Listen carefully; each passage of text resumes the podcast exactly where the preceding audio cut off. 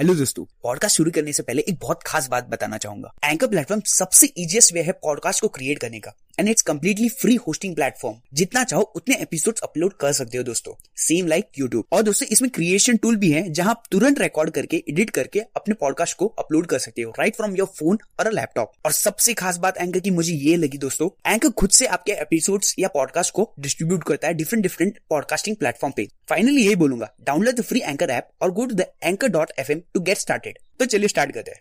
Hello दोस्तों, जो भी आप अपने लाइफ में अभी काम कर रहे हो, उसमें एक्स्ट्रा एफर्ट दीजिए। एक्स्ट्रा प्रेशर खुद पर डालने की हैबिट को डेवलप की अपने को दूसरों के लिए रोल मॉडल के रूप में देखिए। दूसरे के कंपैरिजन में अपने वर्क स्टैंडर्ड को बढ़ाइए। हर दिन अपने एफर्ट को बढ़ाइए और उस काम को करने की कोशिश कीजिए, जिसे और कोई नहीं कर सकता। बस आप ही उसमें फाड़ सकते हो। बस आप ही उस काम को कंसिस्टेंटली काम कर सकते हो। हर दम एग्जीक्यूट कर करके। दोस्तों, अपना बेस्ट देने के लिए खुद का पर्सनल चेयर लीडर बने। खुद को शाबाशी दे। अपने माइंड में उन्हीं थॉट्स को एंट्री दे जो आपको ऑप्टिमिस्टिक बनाकर रखे, अपने सेल्फ स्टीम लेवल को हमेशा मेंटेन करके रखे। जब लोग आपसे पूछे हाउ आर यू एकदम मस्त यार, मज़े आ रहे हैं लाइफ को जीने में। क्या मज़ा आ रहा है यार रोज एक एक काम को एग्जीक्यूट करने में यार।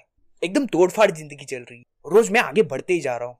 और दोस्तों, ये ध्यान रखे no matter how you really fail at that moment अब उस मोमेंट में कैसे फील कर रहे हो, उससे बिल्कुल मत सोचे आपकी लाइफ में क्या प्रॉब्लम चल रही है, वो बिल्कुल दिखाने की कोशिश ना करे। क्योंकि आपकी लाइफ के प्रॉब्लम से लोगों को कोई फ़र्क नहीं पड़ता। इसलिए उन्हें शेयर करके खुद को कमज़ोर ना करे।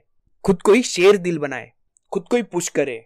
इस दुनिया में आपसे ज़्यादा आपको कोई नहीं जानता। आप उन्हें प्रॉब्लम्स बता के मन तो हल्का कर लोगे, पर वो प्रॉब्लम्स खत्म नहीं होने वाली। तो हमें अपने प्रॉब्लम्स को खुद सॉल्व करना है। हमें अपनी रिस्पॉन्सिबिलिटी लेनी है। ना कि खुद को कमज़ोर करना है उन लोगों को शेयर करके, जिन्हें कोई फ़र्क ही नहीं पड़ता। इसलिए दोस्तों, खुद के साथी बने। खुद से प्यार करें। अगर बातें अच्छी लगी हो तो लाइक ज़रूर करें दोस्तों। धन्यवाद।